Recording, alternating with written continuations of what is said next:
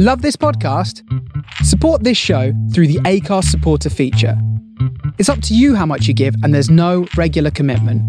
Just hit the link in the show description to support now. Welcome to Backstage With, the podcast that takes you behind the scenes with your favourite actors and creatives in the world of musical theatre. Hello, I'm Mikey Worrell. Today we're going backstage with Stephen Schwartz. He is the Oscar, Grammy, Golden Globe, and honorary Tony Award winning composer and lyricist. Over the course of his nearly 50 year career, Stephen's written musicals like Wicked, Godspell, Pippin, The Baker's Wife, and London's newest musical, The Prince of Egypt, which is based on the 1998 DreamWorks animated film.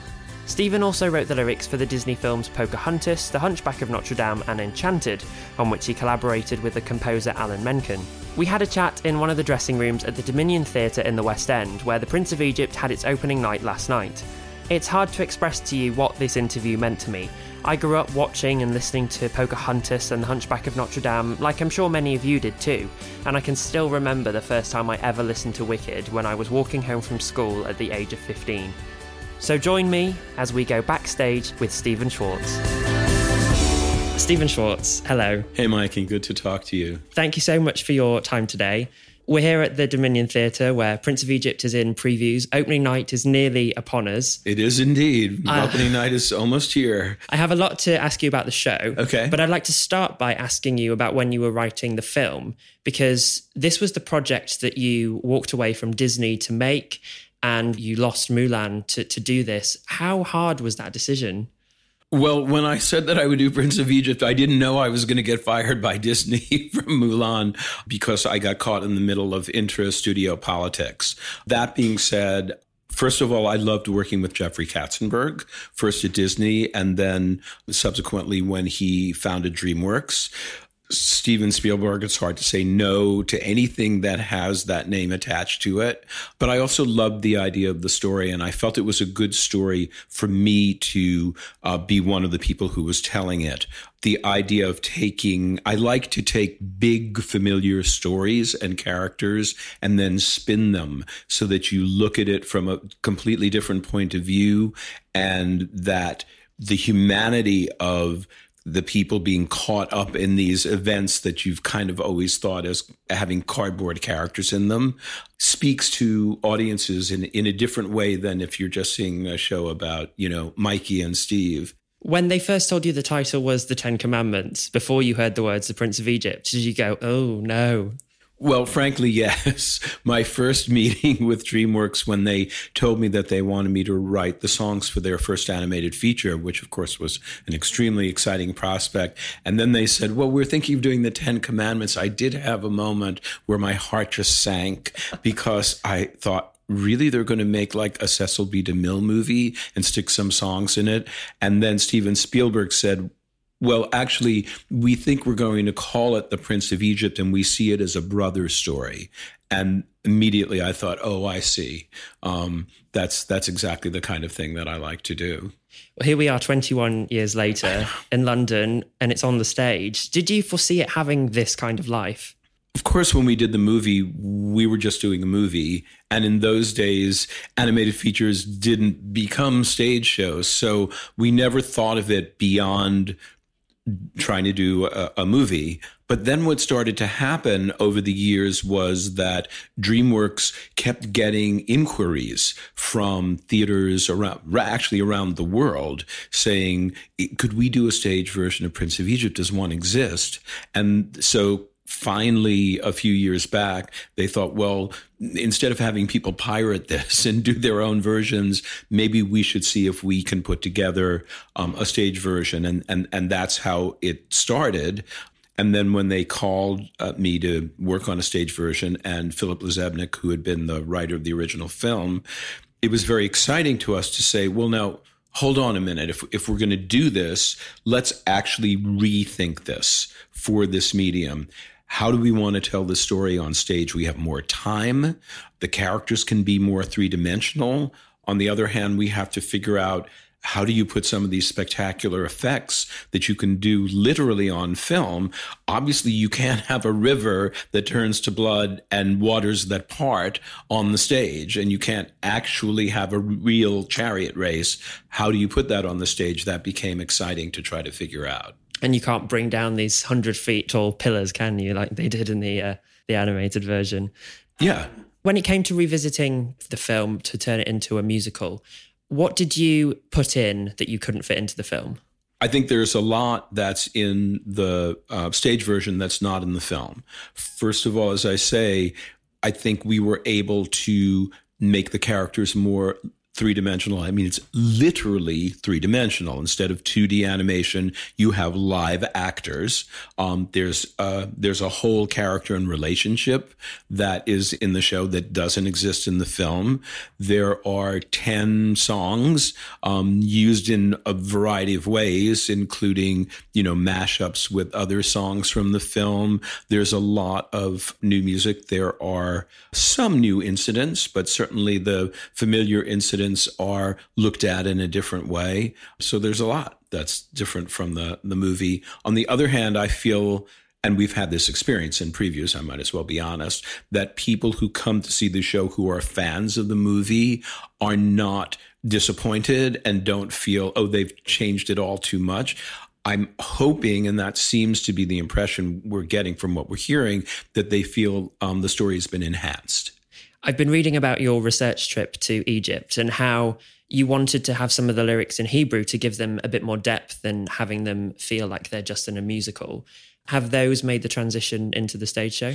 Not only have the Hebrew lyrics that were in the film, which are in When You Believe, made the transition into the stage show, but there are actually a few more in in some places that didn't exist before. I guess there was there's also Hebrew and Deliver Us, but there are a couple of other spots now where Hebrew is used, but presumably the audience figures out what they're saying. Deliver Us is obviously the opening, this huge number. That was the first song you wrote for the film, is that right? Yeah, the the very first song written for Prince of Egypt was "Deliver Us." I don't usually start with the opening, but for some reason that felt really clear to me what it should be. And the song actually existed for about a year before anything else happened because I wrote it very early in the process. And then Jeffrey and Stephen really liked it and they kind of used it to gather forces, you know, animators and other people interested in, in working on the movie.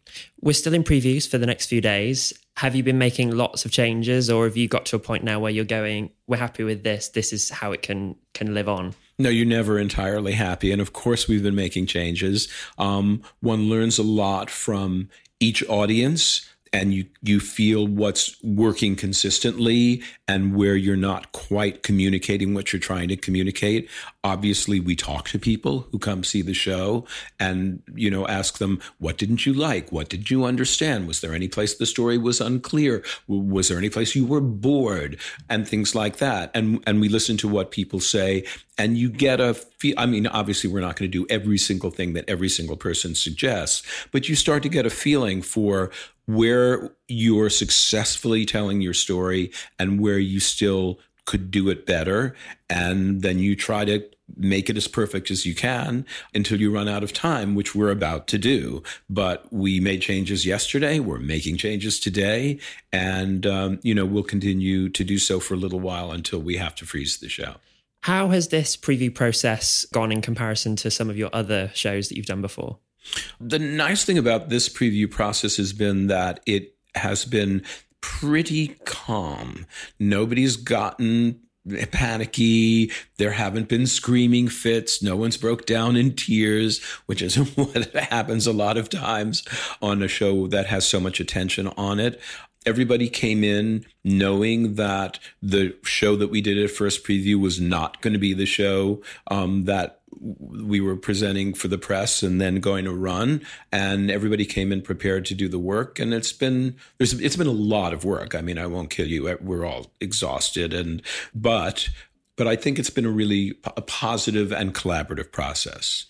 So far it's still early days but is there a part of the show at the moment that really stands out for you as as a favorite bit I have a few favorite bits in the show. I'm not going to tell you what they are because I don't want to spoil them because they involve some surprises. But there are a couple of moments that I just love seeing every night, and I'm still getting thrilled by them. So I don't know if that will wear off. But right now, after however many it's been, 13 previews, those places are still pretty thrilling to me. There is an enormous team behind this show on stage and off. But how does it feel for you as the person who wrote this music and these songs to hear so many people on stage singing your music? It's so thrilling for me as a composer. First of all, we have a cast of really good singers and an ensemble, many of whom are, of course, covers for uh, the roles, and I have no doubt we'll be playing them at some points, who are fantastic singers. So they make an amazing sound. And I also think we have an extraordinary orchestra, which includes some ethnic instruments of the region. Our orchestrator August Eriksmoen, who, among other um, shows, did come from away, is extremely good at sort of taking a culture and finding instrumentation that is redolent of that. And so that's been very exciting too. It's it's more the the score sounds more ethnic, if you will, and more of the place than I think the original did. I read that your mantra, as it as it were, is uh, in lieu of inspiration, do research. When it, you said ten new songs for for this production, when you were revisiting that and starting to work on them, did you go back to Egypt? What did, what was your process? In in writing the ten new songs, I did not physically go back to Egypt. However, I did listen to a lot of the research that I had done originally. I had a lot of recordings of Hebraic music, Arabic music, Egyptian pop which is which I liked very much how the, the, the way the percussion works in it, and even what was said to be Egyptian court music, though how they know that that was the case, I don't know. But um, yeah, I, I returned to that so that the whole score would feel of a piece, and it wouldn't suddenly seem like oh well, there were these movie songs, and then there are these new songs, and they don't really fit together. My my hope is that it all just sounds like a score you have such a vast body of work from Godspell, Pippin, Working, Rags, The Baker's Wife, through to your 90s Disney's hits. I have to tell you, as a seven year old, I was obsessed with Pocahontas. I had the birthday cake. There's a picture of me on holiday in a t shirt with John Smith down the front. So your music has definitely been there through my entire Thank life. Thank you, Mikey. When it came to the research trip for Pocahontas, was that an eye opener in terms of the Native American aspects of the story? Because I, I read that that trip really changed what the film came to be.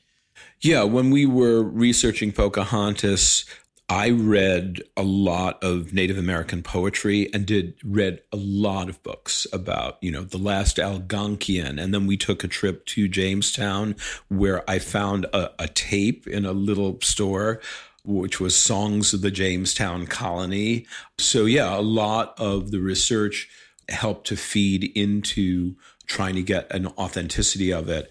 I was pretty knowledgeable about the Native American experience beforehand, which is one of the reasons I wanted to do the film.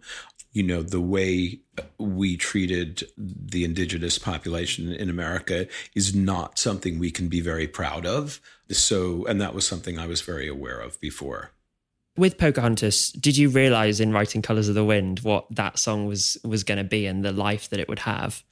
Colors of the Wind was the very first song that I wrote for Disney and the very first song that Alan Menken and I wrote together. And I based a lot of the lyrics on research that I had done, and most, uh, especially, a very impassioned letter that Chief Seattle of the Northern tribes had written to Congress when they were uh, ruining water and cutting down trees and taking away their land. And I was not sure, nor was Alan, when we wrote the song, that Disney would go for it, frankly, because it, it, sort of treated more adult themes than I think Disney had done heretofore. Um, so we were very pleasantly surprised when they were so enthusiastic about it. Is it true that when you wrote that, you you thought that that was going to be it, and that you weren't going to get to carry on on the project? Yeah, we. I just thought like I, I thought when Disney heard Colors of the Wind, they would just feel like, oh we we have the wrong guy here. We we need to get a different lyricist who's going to do more Disney esque kind of things. But um, Disney in those days was very adventurous. It was one of the reasons when Jeffrey Katzenberg called me to come to DreamWorks and do Prince of Egypt, I went because uh, Jeffrey I felt was really brave, took risks, and and pushed the envelope, and you know that was a different time at Disney. You were the lyricist on Pocahontas and, and Hunchback of Notre Dame alongside the composer Alan Menken but the majority of your work has been as composer lyricist. Do you find it harder to be half of the team than having the autonomy of doing both? Um, I don't find it harder to be just, if you will, the lyricist, but it is different. Uh, in, in in some ways, it's easier, of course, because I don't have to prepare all that music, and um, so it saves me a lot of labor. And then in other ways, it's it, there's a, the challenge of internalizing someone else's music till it feels like it's it's my own or it feels like well it's just the music uh, and and then putting words on that that are appropriate for for that music I, I'm a big fan of Alan's. Alan and I are friends. We're good friends. We were friends before we started being collaborators. So that's made it easy as well that we have a very good personal relationship. I know you said before that when you were doing Hunchback, writing for Frollo was the favorite character you've ever written for. Does that still stand? It, it does. Frollo's still my favorite because I've never gotten to write that kind of a warped and twisted villain again. Um, I hope to get another opportunity to do that. Uh, you know, I understood why actors like to play villains because it's so much fun to go to this dark place and see the world through those eyes and know that you can safely retreat from it. But just to be there for a while is is really fun and kind of creepy. And it's like it's like being in your own horror movie, if you know what I mean. But knowing that no one's actually going to cut your throat. Um, who is the hardest character you've ever written? Um, that's a good question. I'm, try, I'm trying to think. I, I don't know that I can think of a character that has been ultimately. I mean, every all characters are hard to write in some ways, but some come more readily than others. Um, for instance, when I was working on Wicked, I just knew who Elphaba was from the beginning. I think I have a lot of that inside me. Glinda, I don't think I would have written as successfully if it hadn't been for Winnie Holzman, the book writer. Winnie really knew who Glinda was, and I was able to f- kind of find Glinda in what Winnie had written. So Glinda at, at, at the outset was a little bit more challenging for me. But ultimately, I I have to find each character that I'm writing, I have to find that in me just like if you're an actor and you're playing someone, you have to be the character. And so you have to find where in you are is that character. And and I feel like I'm usually able to do that, sometimes more readily than others. Staying on Wicked, at what point did you realize that you had written the musical not just of a decade, but that defined a whole generation?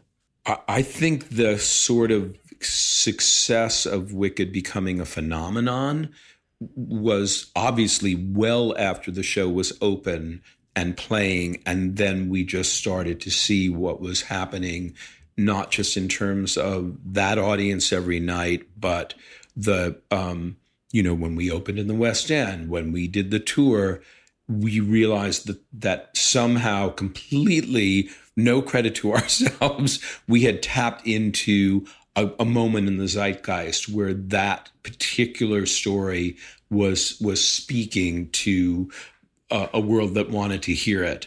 Um, so I would say we were about two years into the run of Wicked where we realized that this was not just a, a success, but had become a kind of cultural phenomenon.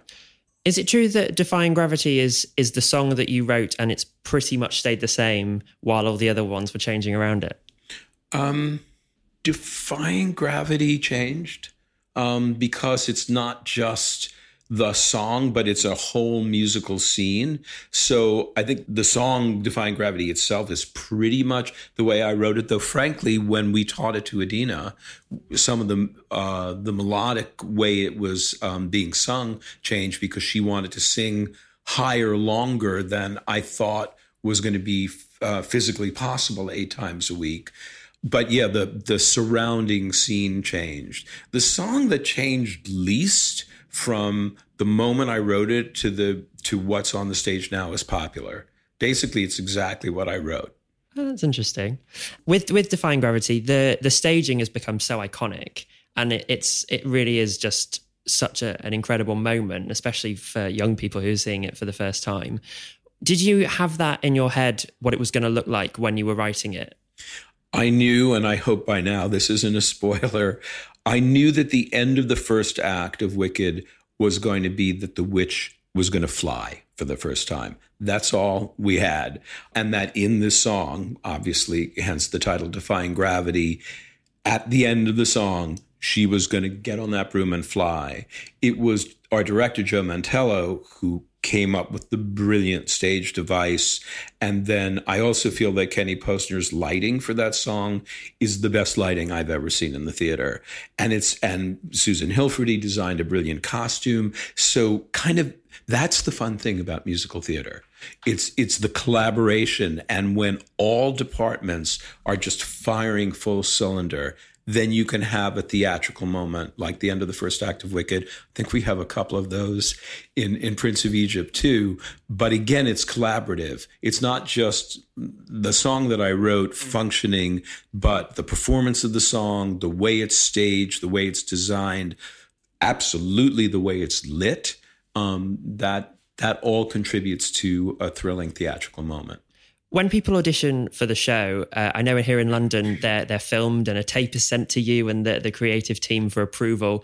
When you get that tape, what is it you're looking for in, a, in an Elphaba and a Glinda, and is there anything that turns you off? Um, I'm a big typecaster in that I believe that every actor, every performer has a certain essence that he or she brings into the room.